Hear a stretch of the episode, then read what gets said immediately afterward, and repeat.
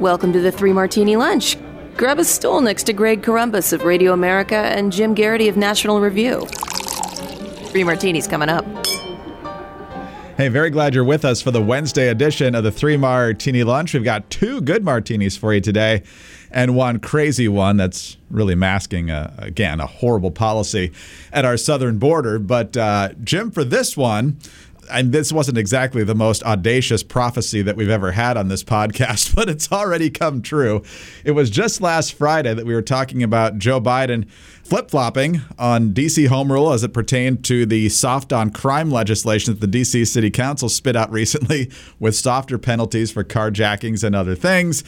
And so, with Senate Democrats, at least the moderate ones, balking at that, Biden decides to give him some cover, says he'll sign the legislation that already passed the House. The problem was 173 House Democrats assumed he was going to veto it, or at least had uh, strongly opposed it.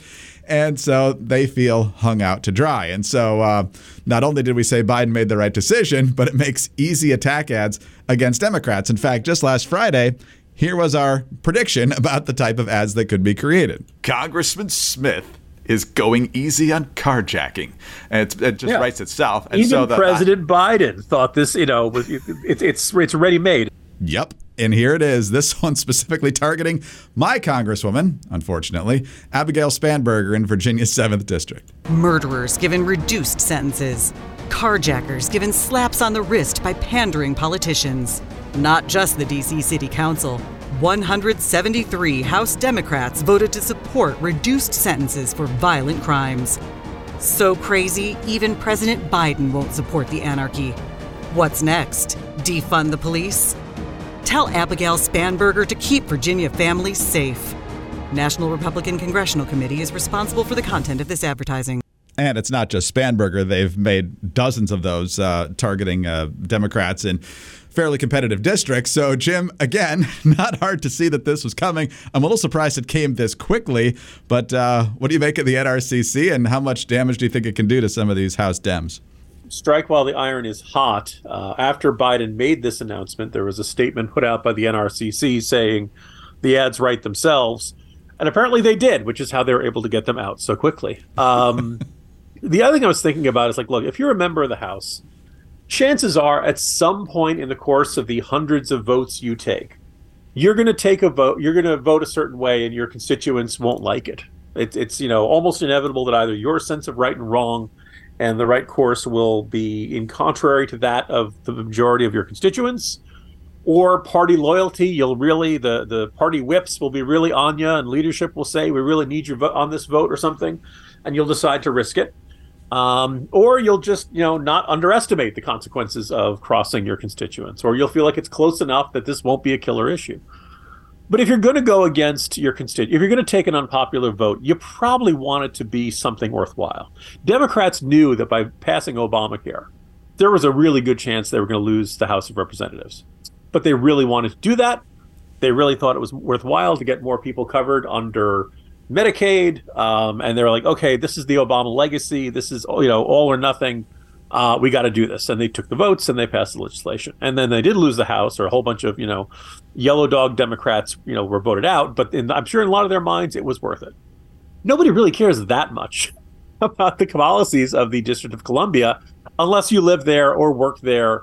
Uh, you know, that's generally not a big central one. So my suspicion is, is that if there wasn't a perception that Biden was going to uphold this, that you would not have had 81% of Democrats saying yes, the DC council should do it, do whatever it wants, even if that means reducing sentences for carjackers.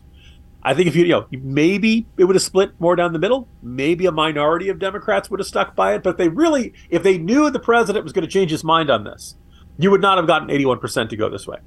So it's not just that they took a bad vote, it's that they took a bad vote over nothing.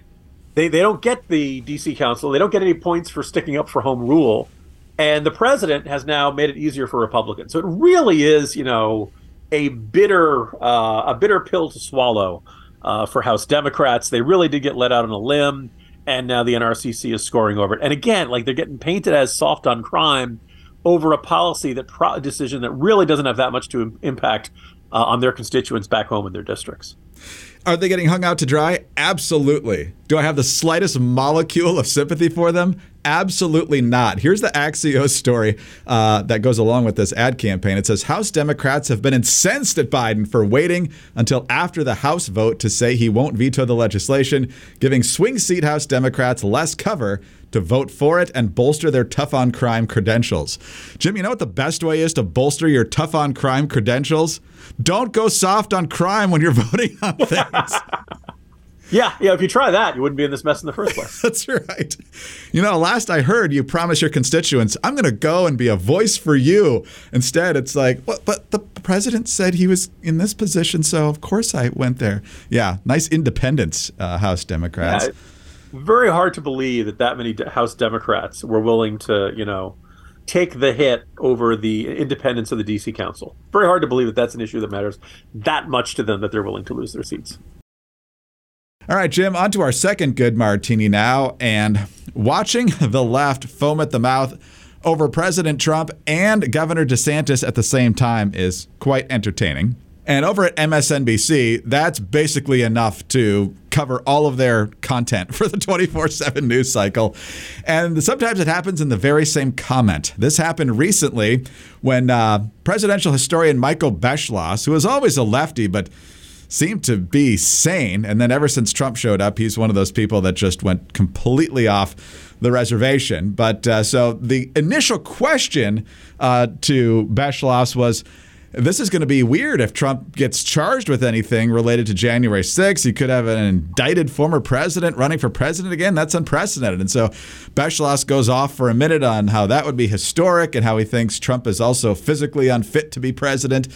Never a word about Biden, of course. But then he uh, pivots on a dime, completely unprompted, to attack Governor DeSantis as even worse, of course. And here's what he said. But the even more dangerous thing, Stacey and Michael, is that, you know, people who try to get a nomination in parties, you know, do it by trying to appeal to what they think will work. Well, look what Rick DeSantis has done in Florida.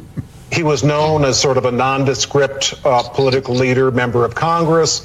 Suddenly, he really has tried to turn himself into sort of a local Mussolini in Florida with the book banding and the br- brutal tactics. And even this week, this suggestion that bloggers have to register with the state for the honor of writing about the governor and other, other political leaders. We have to call this what this is. This is fascism and authoritarianism that goes even beyond what Trump has talked about. That's what he thinks is going to work in that party. And in a way, that's the scariest thing of all just as predictable as the NRCC ad campaign is uh, MSNBC saying Ron DeSantis is more dangerous than Donald Trump, and calling him Rick DeSantis uh, makes it even more entertaining. Basically, what happened here is one Florida lawmaker put forward a piece of legislation suggesting all political bloggers uh, reporting or writing about Florida need to register with the state. And so people like Michael Beschloss and reporters all across the country immediately said this was a DeSantis bill. This was from DeSantis. This is DeSantis accumulating power and uh, crippling the First Amendment. Well, not so much, because uh, here's what Ron DeSantis said. I believe this was just yesterday. Every person in the legislature can file bills, right? I see these people filing bills, and then there's articles with my face on the article saying that, oh, they're going to have to, re- bloggers are going to have to register for the state, and it's like attributing it to me. And I'm like, okay, that's not anything that, that, that I've ever supported. I don't support. So, Jim, I think this is good in a couple of different ways. First of all, DeSantis clarified that, and I think it's good that he did. I don't think the government should be regulating bloggers that way. But number two, it shows you how absolutely terrified the left is of Ron DeSantis. Yeah, I, I suppose maybe the historian Michael Beschloss could say that. Look, I was thinking of Ron DeSantis's evil twin, Rick, and that's what, uh, or or maybe Rick and Morty or something like that. But uh, uh, no, it, so just this past weekend, I had a good friend who lives in Florida come up, and uh, he said to me, "Ah, did you hear about it? You know, you're you're a blogger. You might have to register if you're going to write about DeSantis." And I'm like, I roll my eyes, and I said, "Yeah, it's just some one idiot Yahoo state legislator." And my friend says, "Yeah, but you know, that's how it starts. There's always one idiot state legislator, and then it turns into, you know, gathers support, and a few years down the road, it becomes reality." That can happen. That's not often happen, and I'm glad that many people instantly pointed out this is like you know, not only would this get struck down by pretty much any court as being unconstitutional and violating the First Amendment, Greg, I think the Supreme Court would, you know, not just have an expedited review, I think they might establish a drive through lane uh, for those. I'd like to get a, a, uh, a mixed struck down and a side of fries with that, please. This would, you know, not not pass any judicial review by any stretch of the imagination. And that idiot state lawmaker has done you know the causes he believes in and Ron DeSantis and Republicans a great disservice and you know hindered their efforts to move the ball in the right direction by introducing such an idiotic unconstitutional idea.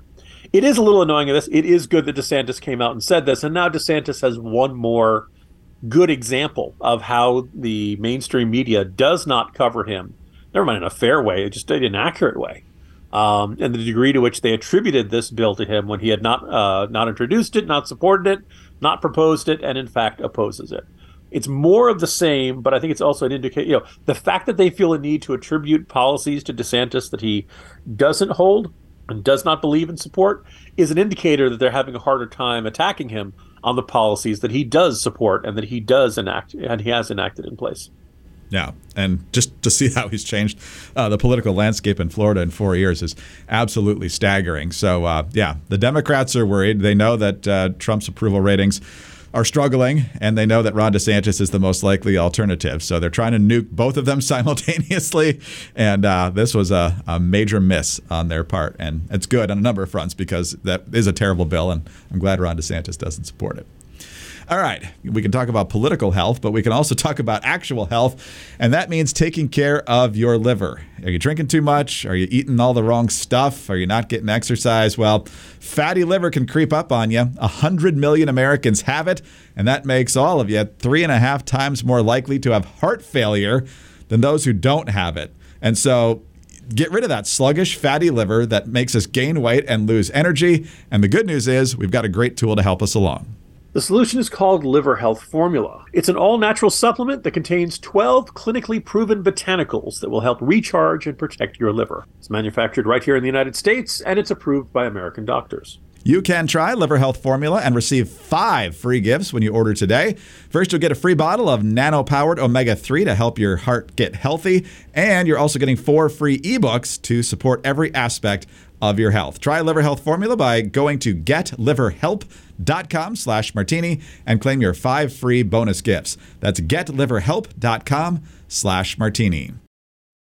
All right, Jim, for our crazy martini, let's head over to the White House briefing room. Karine Jean Pierre, no stranger to the crazy martini or the bad one. Uh, yesterday, Peter Doocy of Fox News pointing out you know, we've got a lot of fentanyl coming across the border, killing a lot of Americans, record numbers of Americans, in fact. And also, we've just had Americans literally killed by cartels right along the border in the last few days. And so, why is President Biden so quiet about this? Why does he seem so comfortable with all of this happening? And here is Karine Jean Pierre's rejoinder. Well, let's be very clear. Let me take on the drug part here because since you brought this up, um, because of the work that this president has done, because of what we've done specifically on fentanyl at the border, it's at historic lows, historic levels uh, that we have been able to uh, record a number of personnel working to secure the border because of what we've been able to do. Seizing that fentanyl, uh, we've done it in a historic way. That's because of what this president has done. I guess it's because of what this president has done. I think we'd have a much more wide ranging conversation about what this president hasn't done when it comes to the border, Jim. But uh, in terms of suggesting that fentanyl is far less of a threat in this country because of the Biden administration, that's insane. Yeah, first of all, when she says it's at historic lows, no, nothing is at historic lows uh, regarding fentanyl uh, not the levels of abuse, not the amount being trafficked, not the overdoses.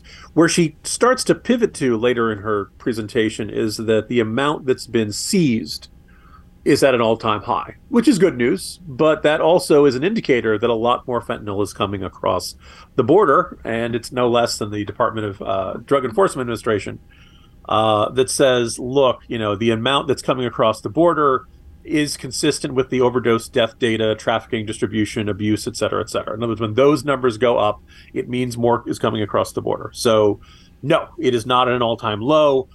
It's conceivable that the next batch of data will, will indicate some reduction from the previous all time high, but that's really not. That's kind of like what they were saying about inflation for a while. You know, uh, this, the smallest improvement does not mean the problem is solved. Um, I don't think there's a good argument to be made other than we're dumping resources into it and we're trying hard. Uh, so far, that has not worked out very well for Americans, and I think that is very tough to separate the increase in the use of fentanyl from the fact that we have an insecure border, and the bad guys have a way to get it across the border. You know, we are you know, getting it through ports. Uh, okay, maybe we got you know we've gotten better at that. I mean, I put the numbers in there uh, yesterday that you know by the end of last year, the DEA announced they had seized 50.6 million fentanyl laced fake prescription pills and more than 10,000 pounds of fentanyl powder in the calendar year of 2022. They added it up and said that represents about 379 million potentially deadly doses of fentanyl. Yes, for those of you who can, you know, vague memory of the census numbers, the U.S. has about 336 million people. So what we seized last year is enough to kill every man, woman, and child on Earth if you just lined everybody up and gave everybody just enough to kill them. Uh, DEA states that most of the fentanyl comes from the Sinaloa and CJNG cartels down in Mexico. They are mass produced in factories in Mexico with the chemicals coming from China. If you don't fight that, you are going to have a very hard time stopping overdoses, and that's where we are as a country. I know Karine Jean Pierre has a bad has a very difficult job, but just making stuff up is not an acceptable solution. No, and the human tide coming to the border is what makes the drug trafficking more effective. I mean, not to put it in too casual of terms, but it's kind of like football and the play action pass. When the run game is effective, it opens up your passing game. And they know that the Border Patrol is tasked and other authorities along the border with dealing with the people coming across the border. And when you have to devote that much manpower to the people walking or coming across and really even turning themselves in in a lot of cases, there's a lot of places you can't protect and that's where uh, the drugs often flow. Maybe the more accurate representation now is RPO uh, because of the, the run pass option the quarterbacks have. But basically, it's kind of a head fake, right? The people have to be dealt with by the Border Patrol, and that leaves a lot of areas uh, for the drugs to pass through. And the numbers of overdoses and deaths prove that uh, this problem is a very long way from being successfully addressed. Listeners, I just hope you recognize in that answer from Greg that one, he thinks a lot about how to stop suffering caused by fentanyl and overdoses and how to tackle the drug problem in a more effective way than we have in the past generation. And two, with the approach of NFL free agency, he's really thinking about what the Chicago Bears should do regarding a quarterback position and their first overall draft pick. See, we can multitask, right? it's it's like a run pass option on what topics we're going to talk about secure the border first, then the Bears get good. Although with this administration, uh, then then the Bears won't be good, good for quite a while. Which so. one will be will we be waiting for longer? Yeah, the border's more important than the Bears. But if we have to wait for the that the yeah, first I, one, I take a bad another bad season for the Jets if we could have a secure border. I'll yeah. take you know. yeah, definitely. Boy, you got some drama there too, but we'll deal with that once it actually uh, gets firmed up. But uh, Jim, on that note, and a fun tangent. See you tomorrow. See you tomorrow, Greg. Jim Geraghty, National Review. I'm Greg Corombos of Radio America. Thanks so much for being with us today. Uh, do subscribe to the Three Martini Lunch podcast if you don't already. Tell some friends about us as well. We'd love to have them along as well. And uh, please uh, continue with those five star ratings and kind reviews. They really do help us out a lot. Get us on your home devices. All you have to say is play Three Martini Lunch podcast. Finally, get us on Twitter. Follow us there. He's at Jim Geraghty. I'm at Dateline underscore DC. Have a terrific Wednesday and join us again on Thursday for the next Three Martini Lunch.